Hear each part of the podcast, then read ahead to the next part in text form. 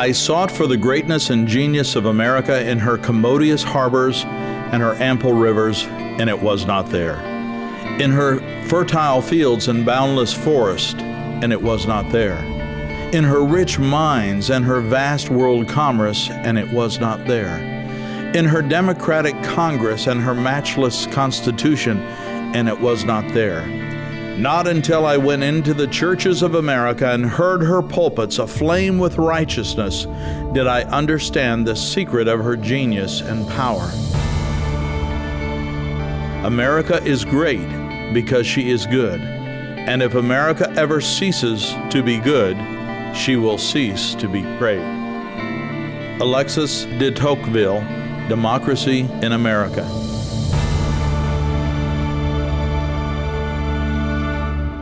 Global and National Day of Repentance, White House Executive Summary. At critical moments in American history, the Revolutionary War and the Civil War, Presidents George Washington and Abraham Lincoln sought God's miraculous intervention, helping turn the tide in those wars and save America. At the height of the Civil War in 1863, Lincoln called for several days of national repentance. Many people observed these days in prayer and fasting repenting for personal and national sins. Two days later, Confederate General Stonewall Jackson was fatally wounded in a freak accident by one of his own guards. Two months later, the South lost the Battle of Gettysburg. In God's mercy, the war soon ended. Having seen how many prayed, fasted, and repented, God restored America.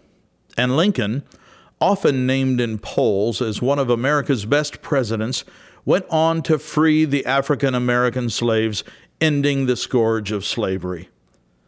Today, America is engaged in even a greater civil war that threatens the destruction of the very fabric and foundation of our nation.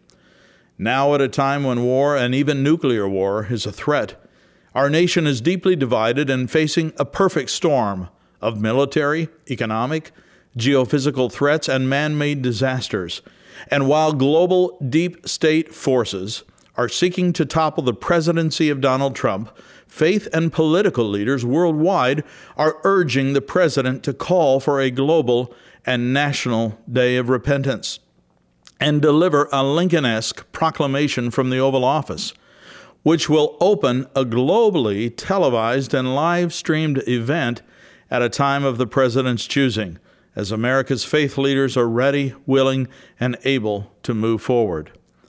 Top officials at several denominations, paraministries, and universities, along with pastors across denominational lines and prayer intercessory groups globally, have expressed their support for this catalytic initiative. Having met and prayed with global political and ministerial leaders at the White House, the United Nations, within U.S. Congress, and the Knesset, with everyone acknowledging the great need for it and no one hesitating to support it, there is now a wave of overwhelming support from many nations for a global and national day of repentance. We are in a most critical period, says Jonathan Cahn, the New York Times bestselling author of The Harbinger and the Paradigm. America has been racing from the ways of God and following the blueprint of the fall of ancient Israel. The revelation of the harbinger is that the same prophetic signs of judgment that appeared in the last days of ancient Israel have now reappeared and with precision on American soil. The revelation of the paradigm is that we now stand in a window of time, as was given ancient Israel, in which we have the chance to return to God. If we do so, the judgment will be held back and restoration will come. If we do not, we will continue on a race, not only of apostasy, but to judgment. The hour could not be more critical than it is now. Paul McGuire, the best selling co author with Troy Anderson of the Babylon Code and Trumpocalypse, says the global and national day of repentance is the single most important thing that America can do. This is a sacred and prophetic moment. The Global and National Day of Repentance is the follow up to what the Pilgrims and Puritans did, and we believe God has been waiting for this moment. as the president joins the church in taking a stand for the global and national day of repentance, the Global Strategic Alliance is inviting political and faith leaders from around the globe to attend the Global and National Day of Repentance.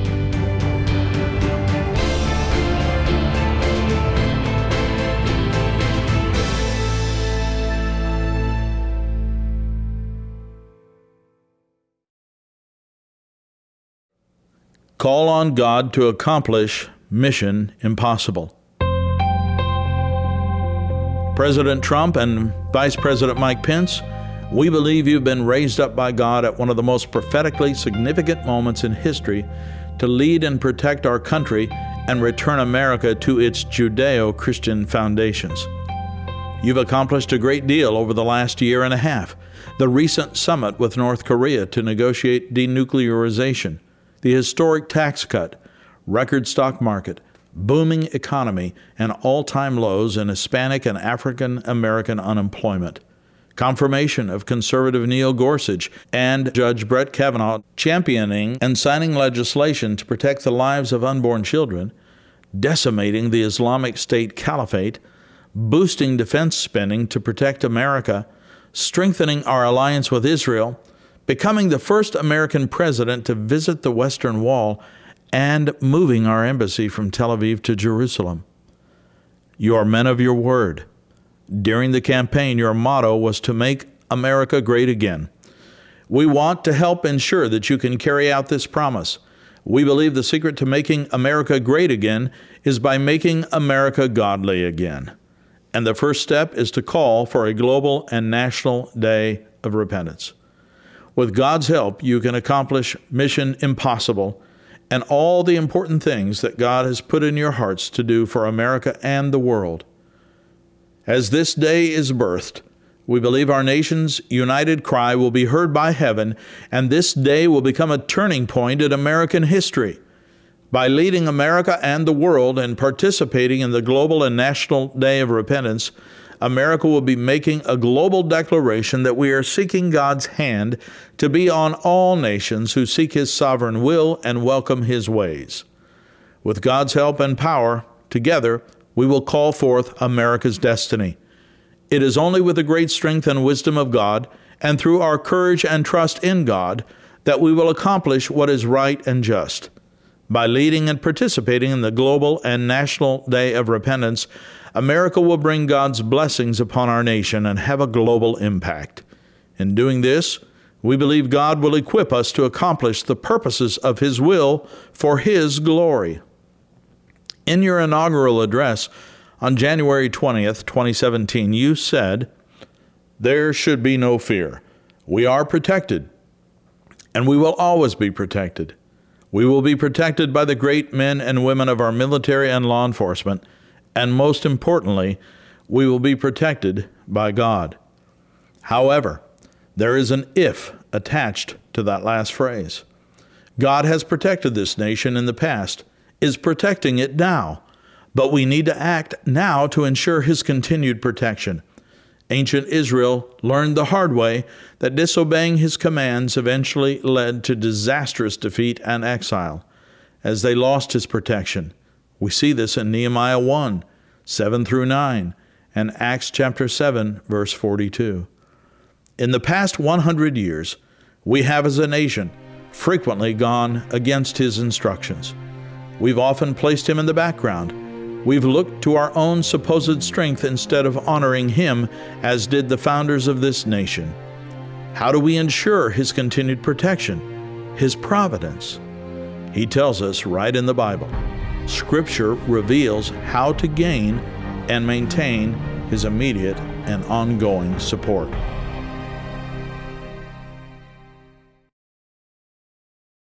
The biblical basis for making America great again. In the 1600s, the pilgrims who settled America entered a covenant with God based on one that God made with ancient Israel. This covenant is summarized in Deuteronomy 28, listing both the blessings and curses for obeying or disobeying God. Deuteronomy 28 is a detailed list of economic, geopolitical, military, societal, and agricultural blessings or curses. In short, if ancient Israel obeyed God, God promised to raise them up above all the nations on earth. The pilgrims entered that same covenant with God, and despite America's imperfections, God raised America up above every nation on earth, economically, politically, geopolitically, scientifically, and technologically, because God's people in America endeavored to fulfill that covenant. When President Trump uses the words making America great again, those words are congruent with God's word. In other words, there is a theological basis for them. In Deuteronomy 28:1, God promised his people, Now it shall come to pass, if you diligently obey the voice of the Lord your God, to observe carefully all his commandments, which I command you today, that the Lord your God will set you high above all nations of the earth. Since the time of the pilgrims, God has had a special place for America that required America to be great, not only economically, geopolitically, and militarily, but great in Christian virtue, moral integrity, and goodness, which is love in action. America has been destined by God to be a light of contrast to the nations, leading the way into the future, not in fear and obedience to a totalitarian state that the book of Revelation warns is coming, but America is to lead the world with economic, technological, scientific, and military might in a society based on the reality of God's eternal love. America is to use its power to function as a servant king, which means it doesn't use its power to bully its citizens or other nations, but like Jesus Christ, it uses its power to set men, women, and nations free.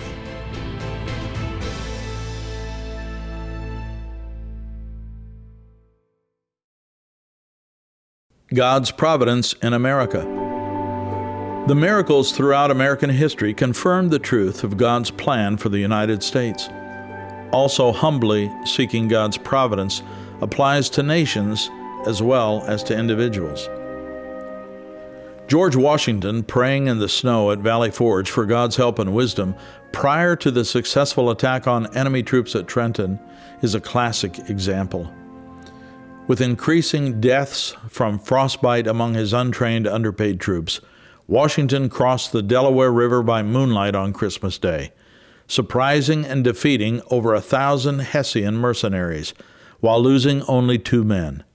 Washington later said, the singular interpositions of Providence in our feeble condition were such as could scarcely escape the attention of the most unobserving, while the perseverance of the armies of the United States, through almost every possible suffering and discouragement for the space of eight long years, was little short of a standing miracle. Another display of God's providence is seen in the victorious Battle of New Orleans, ending the War of 1812 General Andrew Jackson's men killed or wounded 2,045 British, while there were only 71 American casualties. He later wrote, It appears that the unerring hand of Providence shielded my men from the shower of balls, bombs, and rockets, when every ball and bomb from our guns carried with them a mission of death. Jackson said to an aide, I was sure of success, for I knew that God would not give me provisions of disaster, but signs of victory. The bloody, horrific Civil War provides another example of God's providence. During the war, President Lincoln proclaimed three days of national humiliation, fasting, and prayer. The April 30th, 1863 Day of Humiliation, Fasting, and Prayer reads in part The awful calamity of civil war may be but a punishment inflicted upon us for our presumptuous sins to the needful end of our national reformation as a whole people. We have forgotten God. We have vainly imagined in the deceitfulness of our hearts that all these blessings were produced by some superior wisdom and virtue of our own.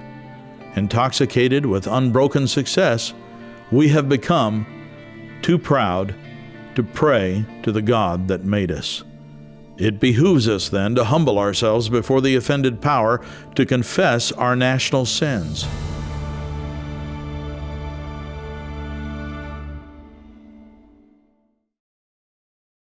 Time for a national and global day of repentance. The words in President Lincoln's proclamation speak to us today. Are we too self sufficient? Have we thought that our blessings have been produced by some superior wisdom and virtue of our own? Are we too proud to pray to the God that made us? In God we trust is still our national motto. Seeking God is not a sign of weakness, but a sign of strength. President Trump and Vice President Pence, you can lead in the tradition of 10 earlier presidents to call for a day not just of prayer and fasting, but repentance. By doing so, you are ensuring that not just our military and law enforcement, but God Himself will protect us. Scripture is clear that God will protect us when we acknowledge that our human ways fall short compared to His glory. Romans 3, verse 23. 2 Chronicles 7:14 says, "If my people who are called by my name will humble themselves and pray and seek my face and turn from their wicked ways, then I will hear from heaven and will forgive their sin and heal their land. Today, more than ever, we face the growing possibility of war and even nuclear or EMP attack, trade warfare, terrorist attacks, cyber warfare, mass school shootings, and more, on top of deep division and rebellion within our nation. God's hand of protection is needed.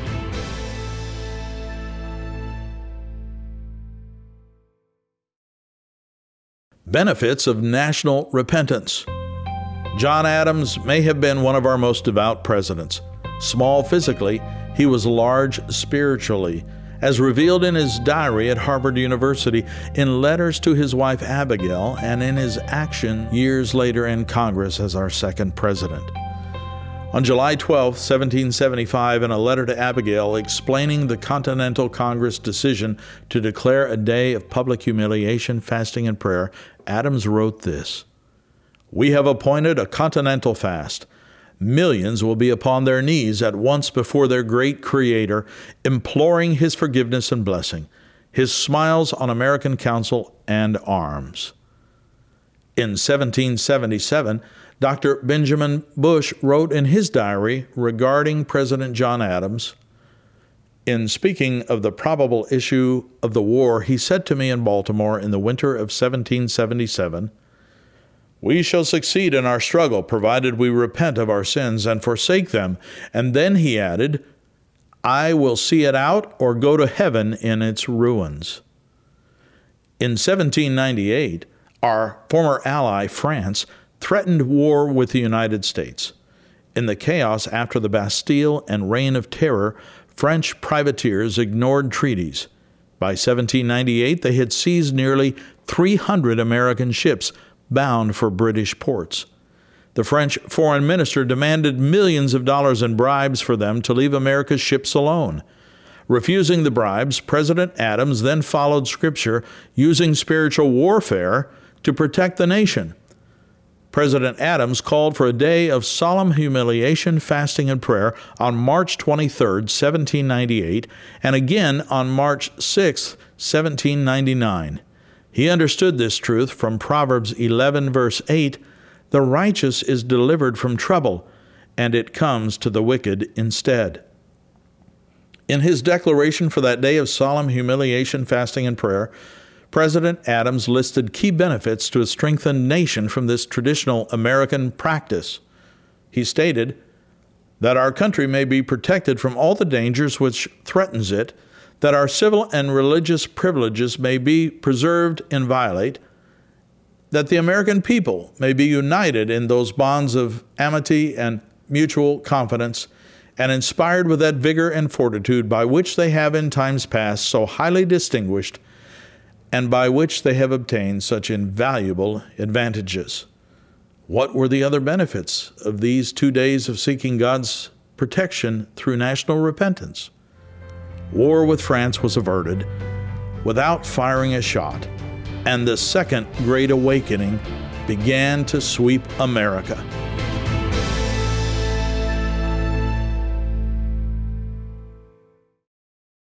Building with Untempered Mortar. As a world class developer, President Trump, we're sure that your buildings were constructed with steel. But nonetheless, you understand that building a wall with stones or bricks requires proper mortar. The mortar must be strong. The Lord uses this mortar analogy in the Old Testament when he chastises his people for following false prophets. That is what Ezekiel chapter 13, verses 10 through 14 says. It states, Because indeed, because they have seduced my people, saying peace when there is no peace, and one builds a wall, and they plaster it with untempered mortar. Say to those who plaster it with untempered mortar that it will fall. There will be flooding, rain, and you, O great hailstones, shall fall, and a stormy wind shall tear it down. Surely, when the wall has fallen, will it not be said to you, Where is the mortar with which you plastered it? Therefore, thus says the Lord God, I will cause a stormy wind to break forth in my fury, and there shall be a flooding rain in my anger, and great hailstones in fury to consume it. So I will break down the wall you have plastered with untempered mortar, and bring it down to the ground so that its foundations will be uncovered. It will fall, and you shall be consumed in the midst of it. Then you shall know that I am the Lord. The proper mortar for any person or society is the Word of God. That Word is eternal, it doesn't change. Over the past few decades, our nation has drifted away from God's Word. Popular culture urges us to do what feels good all is relative. There is no heaven or hell. The school shootings point out how our children are paying a horrific price. The mortar that held our nation together, the Word of God, is crumbling. Thus, our wall is increasingly made with untempered mortar, increasingly flimsy whitewash over a crumbling wall. We need to strengthen the mortar. Prayer, fasting, and repentance by His people called by His name, refreshes the mortar. Our morality is crumbling, even as we face great earthquakes, supervolcanoes, deadly hurricanes, massive floods, out of control firestorms, financial upheavals, school and church shootings, hatred and revolt across America. God's hand is needed. So it is time for us to pray and call on God. Call on believers in God in this nation to refocus on Him with a day not just of prayer and fasting, but with repentance. President Trump, we need your favor. Proverbs 19:12 says, "The king's wrath is like the roaring of a lion, but his favor is like the dew on the grass." We know this. The Lord will do his part. As he sees his people called by his name, turning from their sins, He will once again will forgive our personal and national sins and will heal America. It will confirm your inaugural address. God will protect us.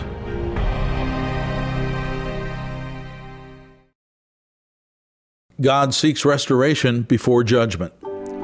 The theme running throughout the Bible is God's plan to bring his wayward sons and daughters back to himself. Whether he's dealing with nations, houses of worship, or individuals, God always seeks reconciliation and restoration before he resorts to judgment. In the book of Joel, the prophet recognized that the day of judgment by God was at hand. His response was to call a convocation, a solemn assembly, of all people to repentance.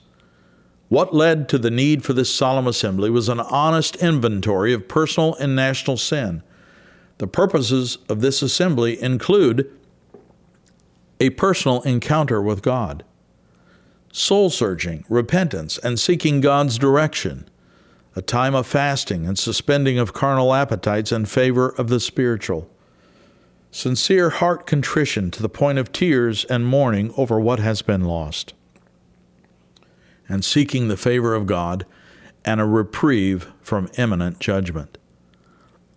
The last times our nation saw fit to call a solemn assembly was during World War I under President Woodrow Wilson, and at the height of the Civil War during the presidency of Abraham Lincoln. Today, the battle is being waged not over geography, but over right and wrong, truth and error, virtue and vice. It is a battle for the hearts and minds of our young people, for the values and virtue of our heritage, and for the faith and freedom of mankind. It is a battle that is being waged not against flesh and blood, but against principalities, against powers, against the rulers of darkness of this world, against spiritual wickedness in high places. Ephesians chapter 6 verse 12 tells us this. Throughout history, there have been men who understood the times, the men of Issachar in 1 Chronicles 12:32.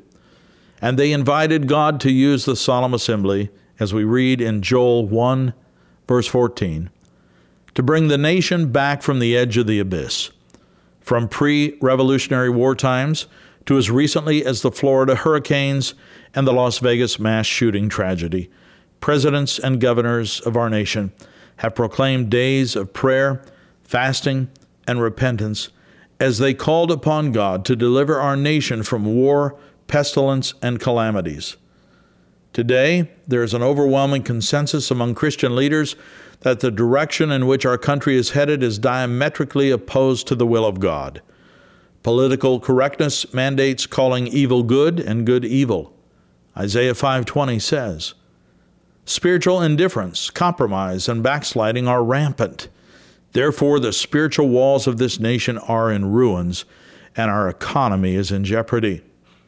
In recent decades, God has allowed us to experience the adverse consequences of the choices we're making, both as a nation and as individuals. Choices being made without consideration of God's Word, His will, and His ways.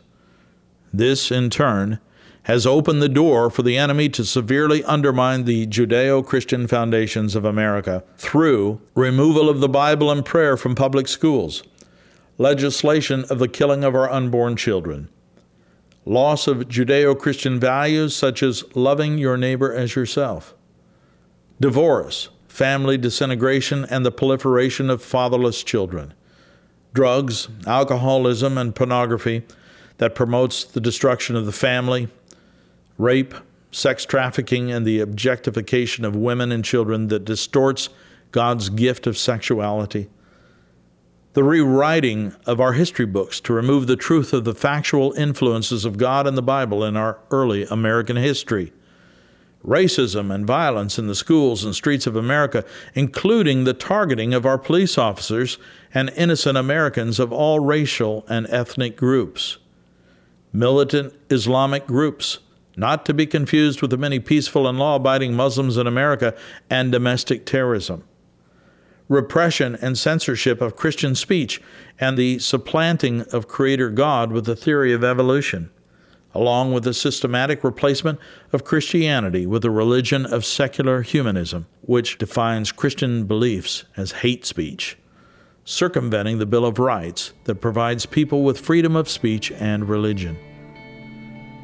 History demonstrates that nations proceeding along this course cannot long endure. The obvious biblical parallel is Nehemiah grieving for the sins of Israel and petitioning the king for permission to return to Jerusalem to rebuild its walls and restore its burnt gates.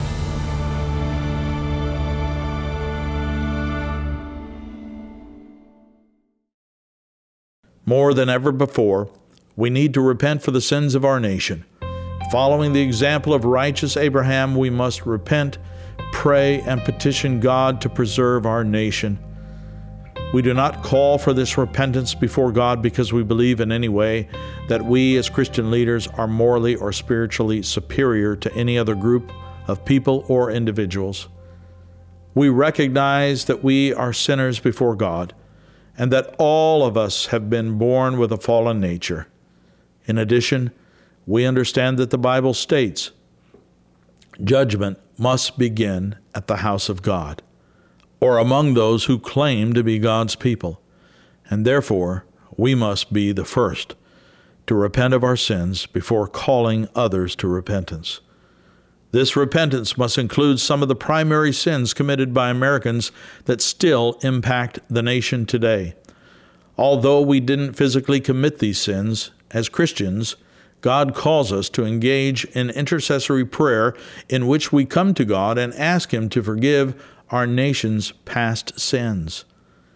While America, like other nations on earth, has committed many sins, one of the most important sins that the United States committed was the sin of slavery, in which men and women, many of whom claimed to be Christians, purchased men and women from Africa to be their slaves, exploiting them and treating them cruelly. We must ask God's forgiveness. And African Americans alive today who are still suffering from the impact of the sins of Americans several generations ago. At this historic moment in time, we remember the words of the great African American minister, Dr. Martin Luther King Jr., when he said, I have a dream that one day this nation will rise up, live out the true meaning of its creed. We hold these truths to be self evident that all men are created equal. Through humble acknowledgement and the deepest of sorrows for the abominable sin of slavery, we ask our African American brothers and sisters to forgive us for what our forefathers did and what we have done by continuing to empower any form of racism. Let us say it plainly Forgive us, for we have sinned. And let our repentance be accompanied with the zeal of Dr. King who had a dream and vision for America and its future. As we humble ourselves before the infinite personal God of the universe, who is both loving, forgiving, righteous, and holy, let us also come before Him with perhaps the greatest foundational sin in the history of the United States the sad reality that many Americans who claim to be Christians entered into numerous treaties with Native Americans that were later broken leading to the slaughter of Native Americans. Although many pilgrims and Puritans lived peacefully with the Native Americans, even sharing meals and celebrations together, as times passed, others, many of whom called themselves Christians, came and entered various land treaties with Native American tribes. Many of these treaties were violated to take the land, resulting in the deaths of countless Native Americans. Tragically, as the Bible references, their blood still cries from the ground. We need to ask God's forgiveness over the sins of America's ancestors regarding their treatment of Native Americans. In the Ten Commandments, God commanded, Thou shalt not kill, or Thou shalt not murder, which references unlawful killing or blood guilt. Abortion is a violation of this commandment. Since the U.S. Supreme Court's Roe v. Wade decision in 1973 that legalized abortion, over 60 million abortions have been performed. According to polls, the number of evangelical Christian women who had abortions is about the same as the number of non Christian women. Also, the sin of abortion is not exclusively a woman's because it requires a male for the female to become pregnant. As such, in every abortion, there are always two people responsible. Other large nations have performed more abortions than America. Yet America at one time claimed to be a Christian nation, and as such we are responsible to God for the sin of abortion. Not only do we need to ask God for forgiveness for more than 60 million abortions, we also need to ask forgiveness for failing to provide solutions and alternatives to women who sought an abortion out of desperation or fear. Further, we need to ask forgiveness for the failure of Christian pulpits to educate their congregations and speak up about the issue of abortion. The blood of unborn babies cries out from the land in America in ways that we may not fully comprehend. We need to ask God to deliver us from a death mentality that will inevitably lead to mass euthanasia of the elderly, and to open our eyes to a life mentality in which all is to be celebrated as God's special creation. We also acknowledge that as the church and as Christian leaders, that we have sinned before God and our nation by failing to visibly demonstrate the love and reality of God. We have failed to communicate faithfully the truth of God's word to the nation.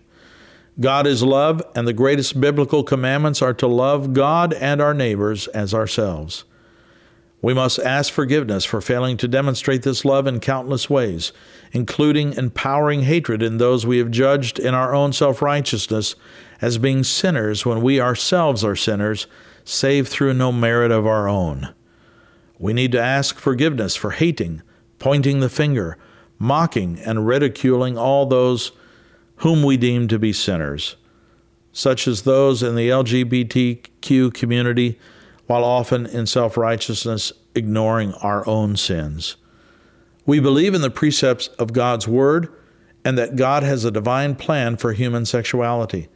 As Christians, we choose to endeavor to be faithful in living out and communicating God's divine plan and ask God to forgive us for accommodating the spirit of this age. But we also ask for God's forgiveness and the forgiveness of all those we have offended and alienated by failing to speak the truth in love, forgetting that we are sinners, and that as we have cast stones at those we have called sinners, we as Christians have engaged in the very things we accuse others of, such as adultery, fornication, and abortion. In 1 Peter 4:17 states that judgment must begin at the house of God. And so we repent of our hypocrisy and actions before engaging in this solemn gathering. The Bible lays out the parameters for a solemn assembly a national corporate time given to soul searching and self examination, a time of repentance and confession, not just for individual sin, but for corporate sin. Corporate sin, beginning with the church, can only be confessed and repented of when the corporate body comes together to ask God for forgiveness.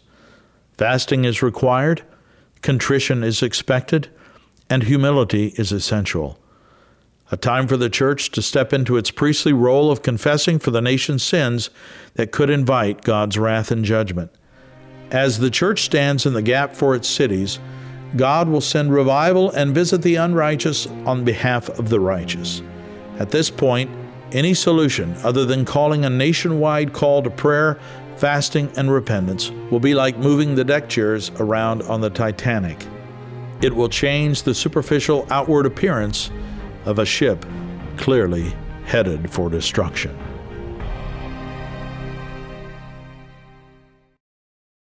National restoration can only come through national repentance.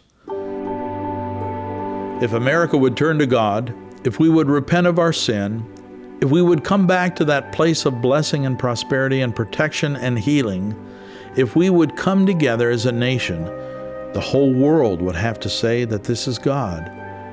This is what Anne Graham Lotz, the daughter of world renowned evangelist Billy Graham, stated. Only God could bring us together, so it would be for the glory of His great name.